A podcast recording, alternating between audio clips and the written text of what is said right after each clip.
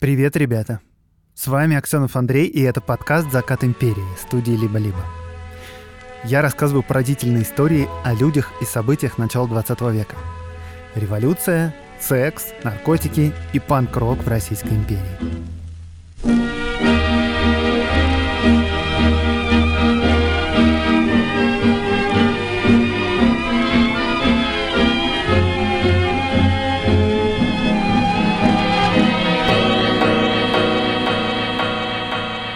В октябре 1911 года в Саратове соседи заметили, что давненько что-то они не видели извозчика Ивана Кабанкина. Жена Кабанкина, Дарья, отвечала на вопросы вот так. «Муж мой, мол, отправился в богомолье, возраст солидный уже, пора и о душе подумать». И то же самое говорил сын, 40-летний Тимофей, и жена сына. Но соседи им не верили. На улице считали, что Кабанкины были сектантами и принадлежали к тщательно законспирированной общине бегунов-странников. О бегунах ходили жуткие слухи. И самый главный слух был о ритуальных убийствах, которые практикуют бегуны. В общем, неудивительно, что 18 ноября на пороге дома Кабанкиных появились полицейские. Они обыскали весь дом, хозяйственные пристройки и действительно обнаружили тело отца семейства под полом конюшни. 19 ноября в газете «Саратовский вестник» появилась заметка «Секта душителей». И вот как в ней описывалось место преступления. Могила имеет вид склепа с деревянным настилом наверху. Доски закрыты лошадиным пометом. Дальнейшим дознанием выяснено, что старик удушен сыном своим Тимофеем, также извозчиком, и что убийство совершено на религиозной почве. По верованию секты душителей, каждый человек не должен доживать до глубокой старости и должен быть или убитым, или задушенным.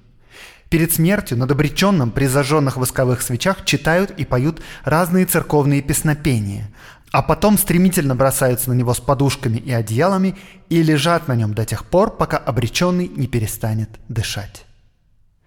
Церемония душения совершается обыкновенно ночью, и смерть удушенного держится в величайшем секрете. Дело это стало очень громким. Вот как представляла бегунов-душителей народная молва.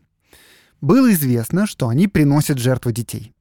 Душат их или закапывают живьем, и даже говорили иногда, что бегуны пьют кровь.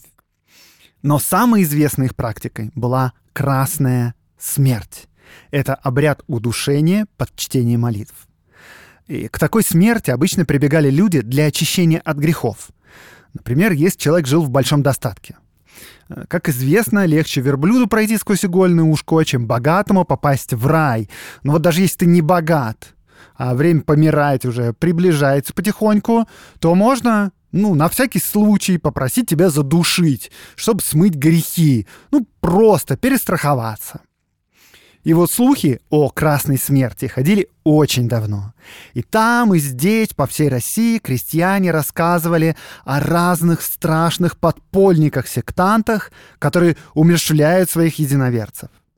Но вот сейчас, в начале 20 века, прогресс, развитие СМИ, телеграфа, следственных практик. Все это привело к тому, что феномен красной смерти можно было, наконец, изучить во всех аспектах и докопаться до правды. Громкий случай в Саратове мгновенно привлек внимание всей страны.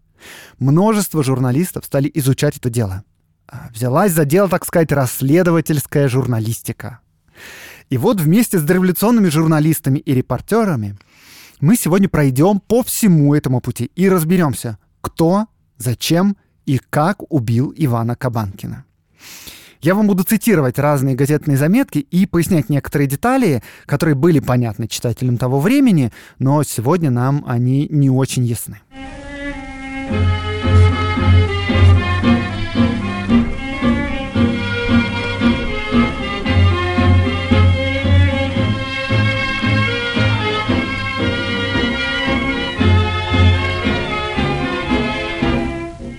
Первая заметка появилась 19 ноября, я вам ее процитировал, и вот уже через 3 дня, 22 ноября, в уважаемой столичной газете «Биржевые ведомости» появляется заметка с тем же самым названием «Секта душителей». В основном она повторяет фактуру первой статьи, но добавляет некоторые детали. Во-первых, тело было найдено не просто под полом, а в склепе. Точнее даже, в настоящей подземной молельне с подземными ходами. Здесь по стенам висели староверческие дониконианские иконы и лежали дониконианские книги. Это, по крайней мере, подтверждало, что семья Кабанкиных была старообрядцами. Еще в доме было обнаружено несколько лишних кроватей. По всей видимости, к Кабанкиным регулярно приходили странники, которых хозяева принимали.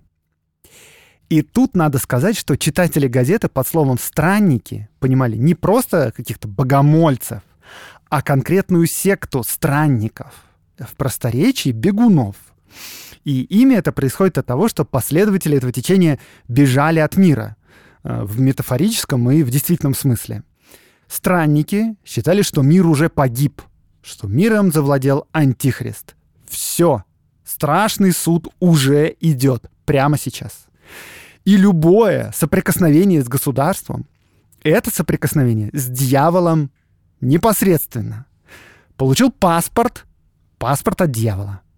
Пошел на работу — получай жалование — жалование от сатаны. Попал в армию — считай, в ад попал. Как же жить? Как спастись?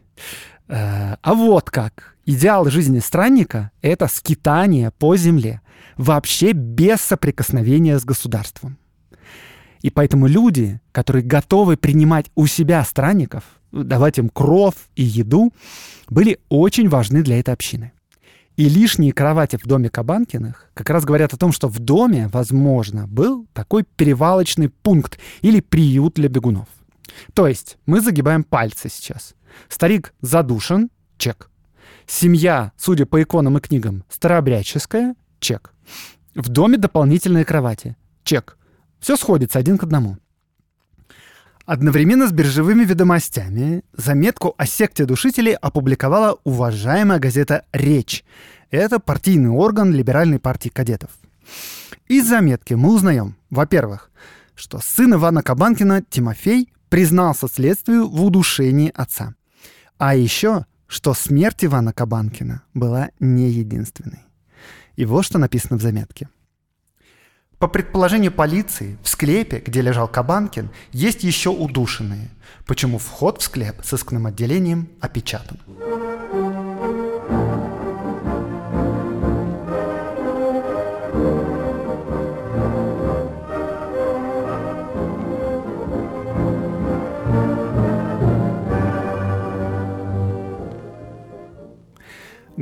Газета «Саратовский листок» взяла интервью у жены погибшего, и вот как она описывает религиозные воззрения семьи.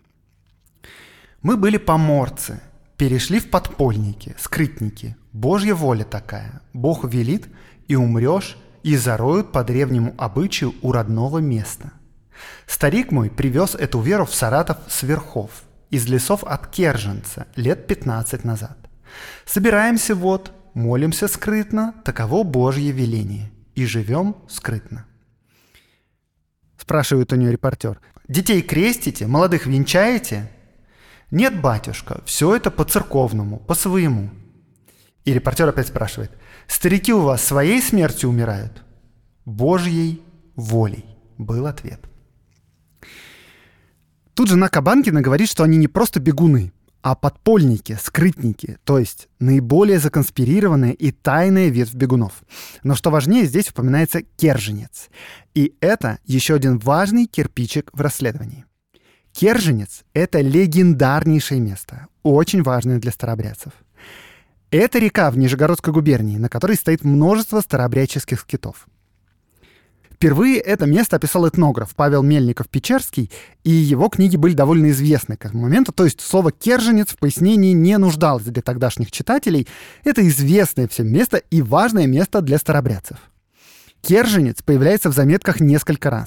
Например, вот газета «Астраханский листок» в заметке от 23 ноября приводит прямую речь жены Кабанкина. Первоначально родственники говорили, да, что глава семейства ушел на богомолье. Но Астраханский листок уточняет, куда именно якобы ушел глава семейства, по словам его жены, когда еще тело его не было найдено. На вопрос, где муж, Кабанкина ответила: ушел на моленье к Керженцу в леса, к Святому Граду земли Керженской. Также Астраханский листок в подробностях описывает подземную молельню Кабанкиных. Под двуспальной кроватью супругов обнаружили дверь в подпол. Дарья Кабанкина утверждала, что это погреб для картошки. Но, однако, никакой картошки там не обнаружилось, а обнаружилось довольно просторное полуподвальное помещение с окнами во двор.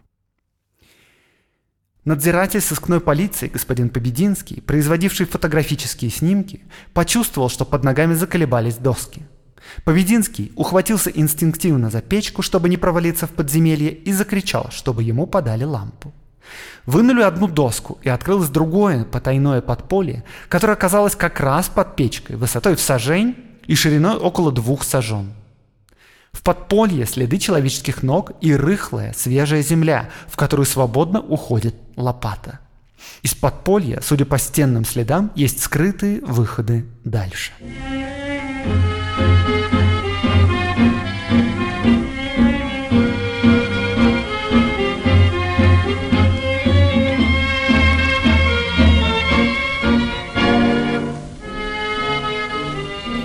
Но дело не закончилось на одном только этом событии. Убийство Ивана Кабанкина явно было только одним из примеров довольно известной и довольно массовой практики.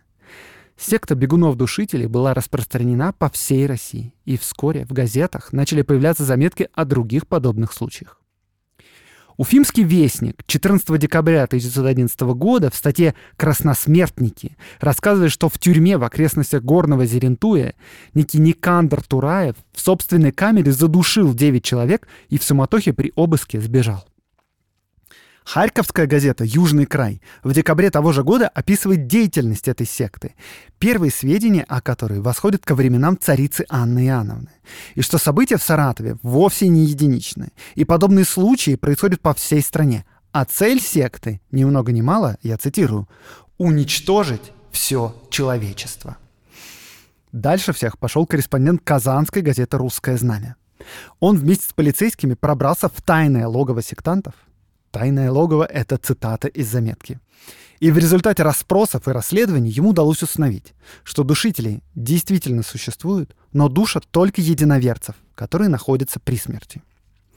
В течение нескольких следующих месяцев следы бегунов-душителей были обнаружены во Владимирской, в Пермской, в Казанской губернии и в других местах. И вся страна страшно взбудоражена. Люди боятся за своих детей и за родственников. А если вспомнить, каким причудливым образом в народном сознании преломляются любые слухи, то можно сказать, что общество находится буквально в состоянии моральной паники.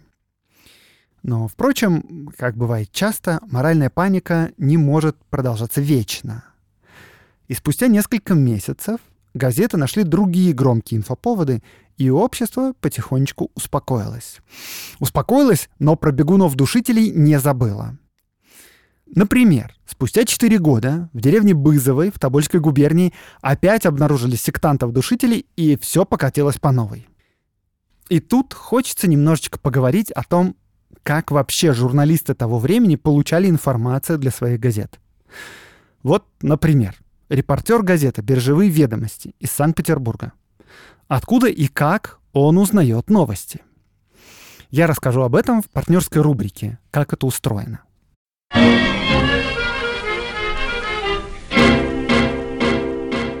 У этого подкаста есть партнер, ведущий в России провайдер облаков и IT-инфраструктуры Selectel. Разберемся, как до революции распространились новости и откуда столичные газеты узнавали региональные вести. В основном рынок новостей занимали столичные газеты. Столичные, я имею в виду петербургские и московские. Но региональная журналистика была развита тоже очень неплохо. В стране существовало несколько крупных региональных изданий, которые читали и в столицах. Например, тот же самый Харьковский «Южный край». У серьезных газет, например, у «Нового времени» или у тех же «Биржевых ведомостей», существовали собственные корреспонденты за рубежом, но вот в регионах их не было или почти не было. Поэтому, по сути, роль региональных корреспондентов для столичных газет выполняли, собственно, региональные издания.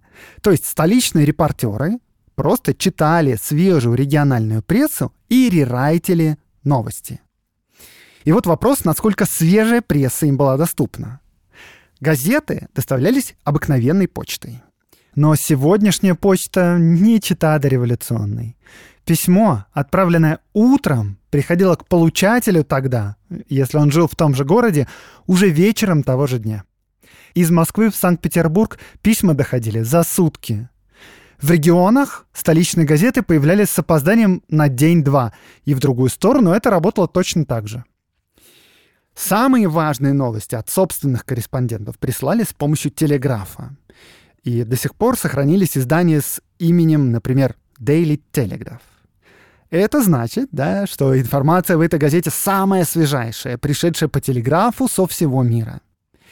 И иногда, кстати, бывало даже такое, что наиболее важные статьи или даже целые номера газет передавались телеграфом. Например, еще во времена правления Николая I важнейшие европейские газеты присылались в Петербург с помощью телеграфа.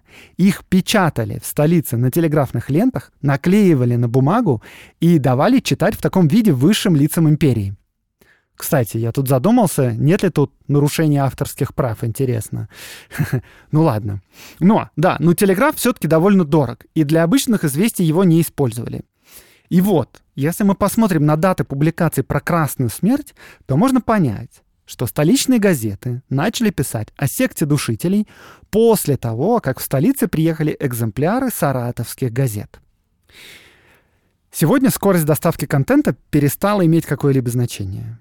Если вы подключены к интернету, то ваша информация достигнет любого уголка планеты практически мгновенно. Ну, то есть, если этот уголок, конечно, тоже подключен к интернету. И сейчас, скорее, большее значение имеет надежность и бесперебойность работы интернет-СМИ. Компания Selectel, вместе с которой я делаю эту рубрику, позволяет создавать любую инфраструктуру для проектов, и в том числе для медиа. Например, инфраструктура Selectel позволяет хранить безлимитное количество статей, фото и видео, а также обеспечивает мгновенный доступ к контенту для пользователей из любой точки мира. И развернуть такую инфраструктуру можно буквально за пару минут из панели управления. Даже самые хардкорные выделенные серверы по индивидуальным требованиям собирают за срок от 1 до 5 дней. Узнать больше о сервисах партнера подкаста вы сможете по ссылке в описании. А следить за новостями IT удобно в телеграм-канале Selectel. Подписывайтесь на него, ссылка в описании тоже.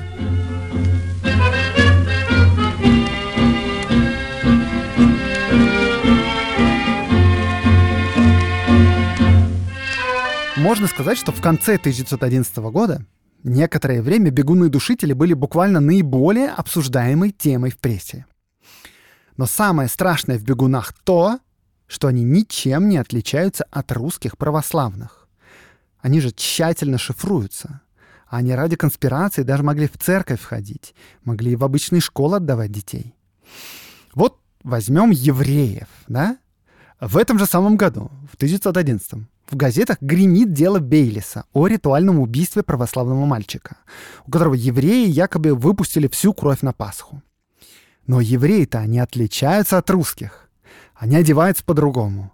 Они живут в определенных местах. Они ходят в свои синагоги какие-то. Фамилии у них другие, они вообще разговаривают на другом языке. Или вот, например, за 15 лет до этого было громкое такое мултанское дело, где крестьяне-удмурты из Вятской губернии обвинялись в человеческом жертвоприношении. Ну и удмурты отличаются от русских. А тут, да, ты не знаешь, откуда ждать подвоха. Вот ты отдашь дочь замуж за соседа, а сосед, как окажется, бегуном. И дочь твою и внуков твоих задушит. И общество, да, всегда настороженно относится к чужакам. Оно их не принимает. И нужно действительно обладать каким-то все-таки интеллектуальным багажом, чтобы не бояться, когда твои соседи намаз, например, совершают. И веками, да, общество справлялось с чужаками двумя путями. Или общество старается их ассимилировать, или отчуждает чужаков в гетто. Но что делать, если чужаки ничем не отличаются от своих? Это самое страшное. И именно поэтому в стране настоящая медиапаника, которая чем дальше, тем больше подпитывается просто невероятными подробностями. Если вы помните, несколько лет назад родители по всей России начали паниковать, что их дети в школе играют в «Синего кита», в игру, которая заканчивается самоубийствами. И «Новая газета» даже выпустила что-то вроде расследования, которое посеяло невероятную панику. Родительские чаты в WhatsApp просто были заполнены ужасами и предостережениями о группах смерти ВКонтакте. И игра в «Синего кита», если вы не знали, оказалась фейком. Ну, то есть в том смысле, что не нашлось связи между самоубийствами подростков и разными сообществами ВКонтакте, которые посвящены «Синим китам». Никакой такой особенной игры в «Синих китов» не существовало. А вот как насчет истории про Красную смерть?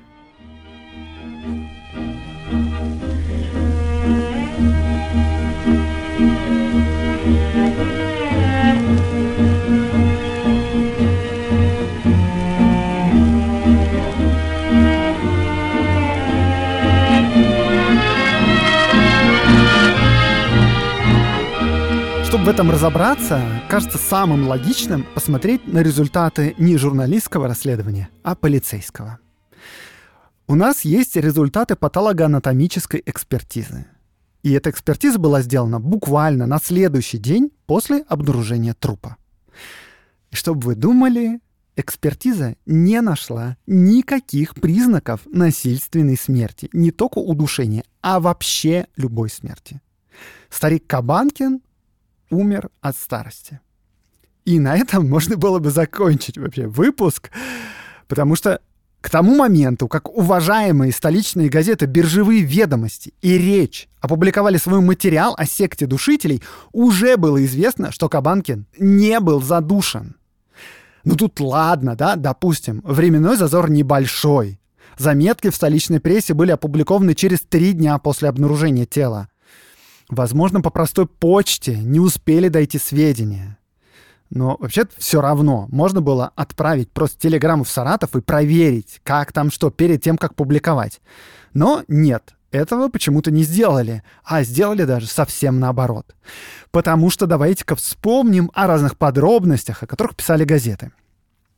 Помните, например, несколько газет написали о подземном склепе и тайных ходах, ведущих в него? Так вот, нет. Иван Кабанкин был просто закопан под полом конюшни. Никакого некрополя или склепа, тем более с какими-то ходами, там и близко не было. Откуда же газеты взяли эти подробности, может быть, спросите меня вы? Да бог его знает откуда. Скорее всего, это просто пересказы каких-то слухов и разговоров. Вот эти вот, да, все подробности о том, как надзиратель сыскной полиции по фамилии Побединский обнаружил под кроватью тайный ход. Это все выдумка от начала и до конца. Хотя написана она и читается как прямо репортаж с места событий. Но это не репортаж, это пересказ слухов. За все это, конечно, мы справедливо осуждаем дореволюционную прессу. Но и это еще не все. Мы тут вспомним, что кое-кто пошел даже дальше художественных пересказов слухов. Напомню, газета «Саратовский листок» опубликовала прям-таки прямую речь жены Кабанкина. А вслед за ней еще газета «Речь». А потом «Астраханский листок» перепечатали это интервью. И там вот шел разговор про Керженец, про то, как они перешли в подпольники. Так вот, эта прямая речь тоже выдумка. Никто не брал никаких интервью. Ну, то есть, да, как? Почти наверняка это выдумка. Почему я уверен, что это интервью выдумка?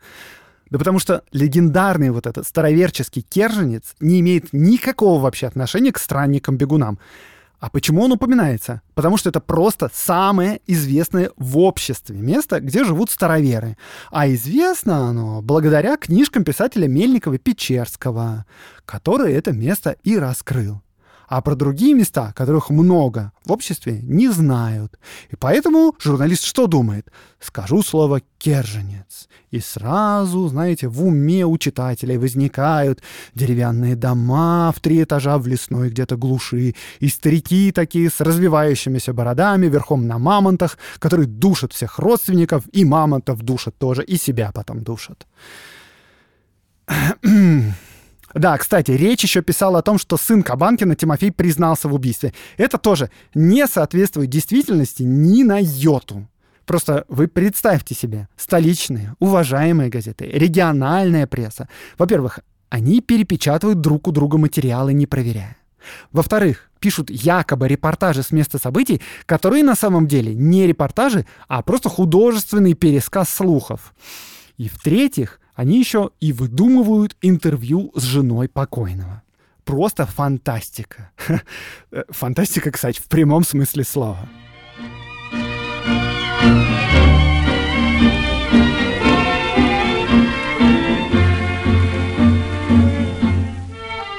Ну, что тут можно сказать? Тут можно сказать вот что. Никогда, никогда, никогда не доверяйте дореволюционной прессе. Потому что дореволюционная пресса, она вот как раз вот такая. Ни малейшего беспокойства о репутации. Ноль факт-чекинга. Желтизна и леденящий дух подробностей, которые высосаны из пальца. Ну, хорошо. С Кабанкиным понятно. Его не душили в процессе мистического ритуала, подпеснопения и молитвы. Но вот сам феномен красной смерти у странников ведь существовал же. Ведь да? И вот нет. Сам этот ритуал тоже выдумка. Ну, то есть как? Почти наверняка выдумка. Ну, то есть ему нет ни одного реального подтверждения. И, кстати, я тут замечу, что есть даже современные исследователи, которые прямо пишут о красной смерти статьи. Можете даже загуглить «Ритуал красная смерть». И вы обнаружите статьи и заметки об устрашающих ритуалах бегунов-душителей. И как вы думаете, откуда берут информацию все эти современные горе-исследователи? Ну как откуда? Из дореволюционной прессы и из этнографических интервью крестьян. Вот откуда.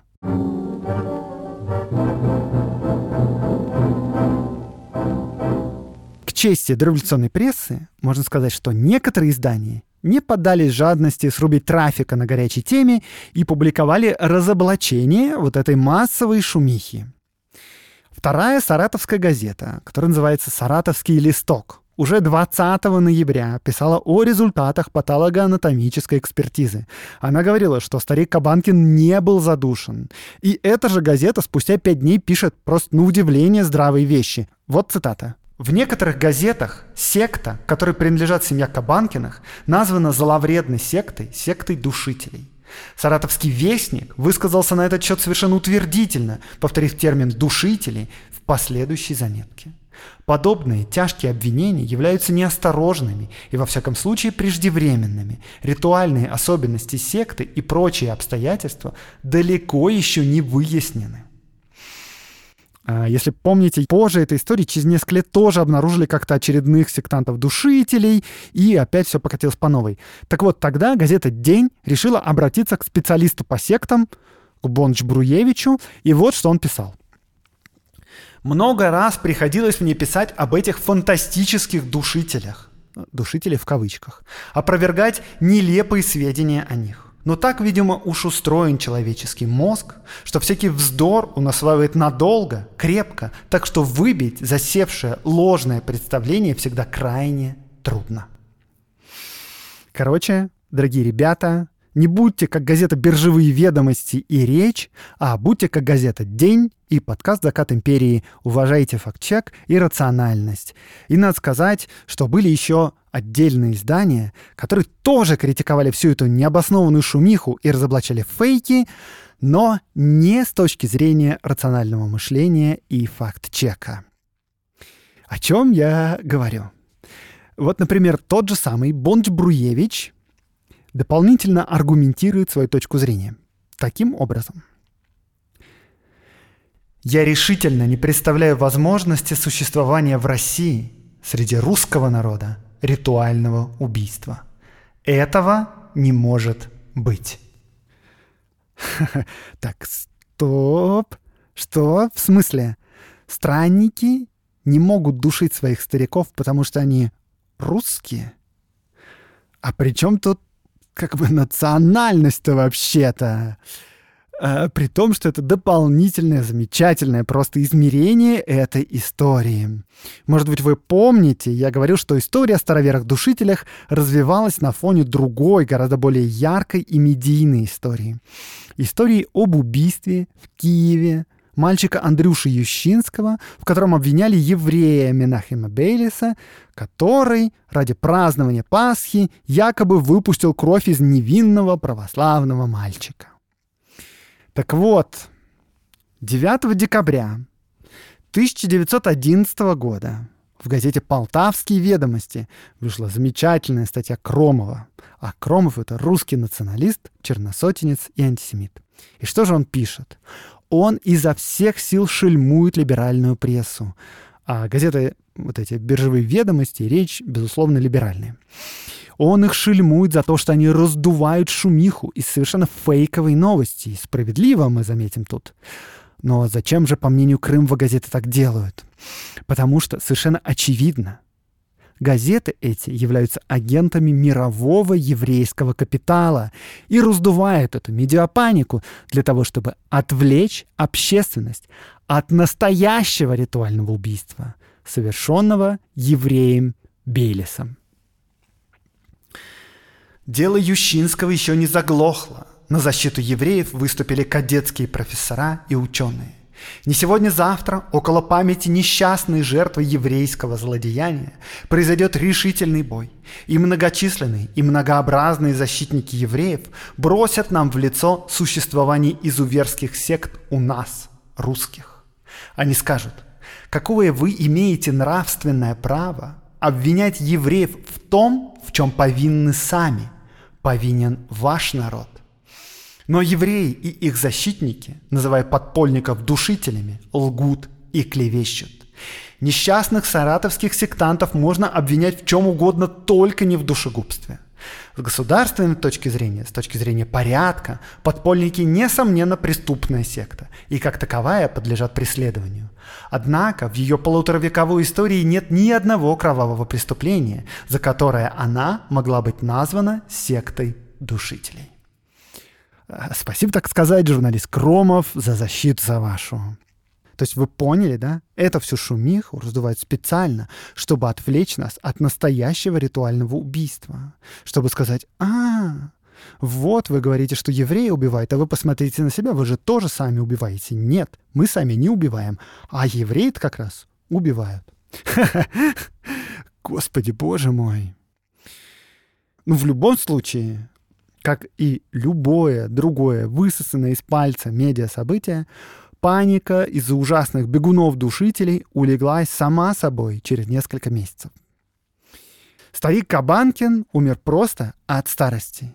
И сын закопал своего отца под полом конюшни, а не похоронил по-православному, потому что семья их не была православной. Они были старообрядцами, и они не хотели просто лишний раз соприкасаться с государством, чтобы не взять на себя скверны. Все.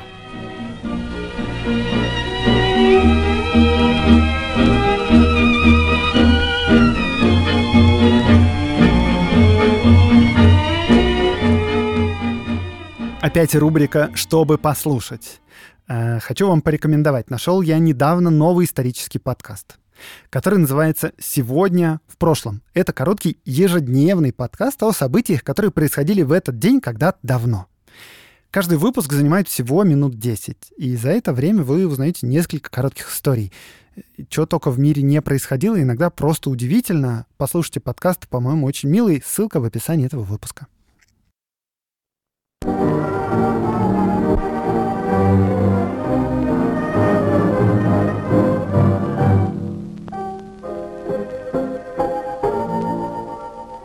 За подготовку выпуска отдельное спасибо Игорю Кузинеру, который раскопал и описал эту историю. С Игорем есть отдельный выпуск подкаста «Закат империи» про странников-бегунов. Послушайте его, если вы еще не слушали. Это последний выпуск 6-го сезона. До встречи через неделю.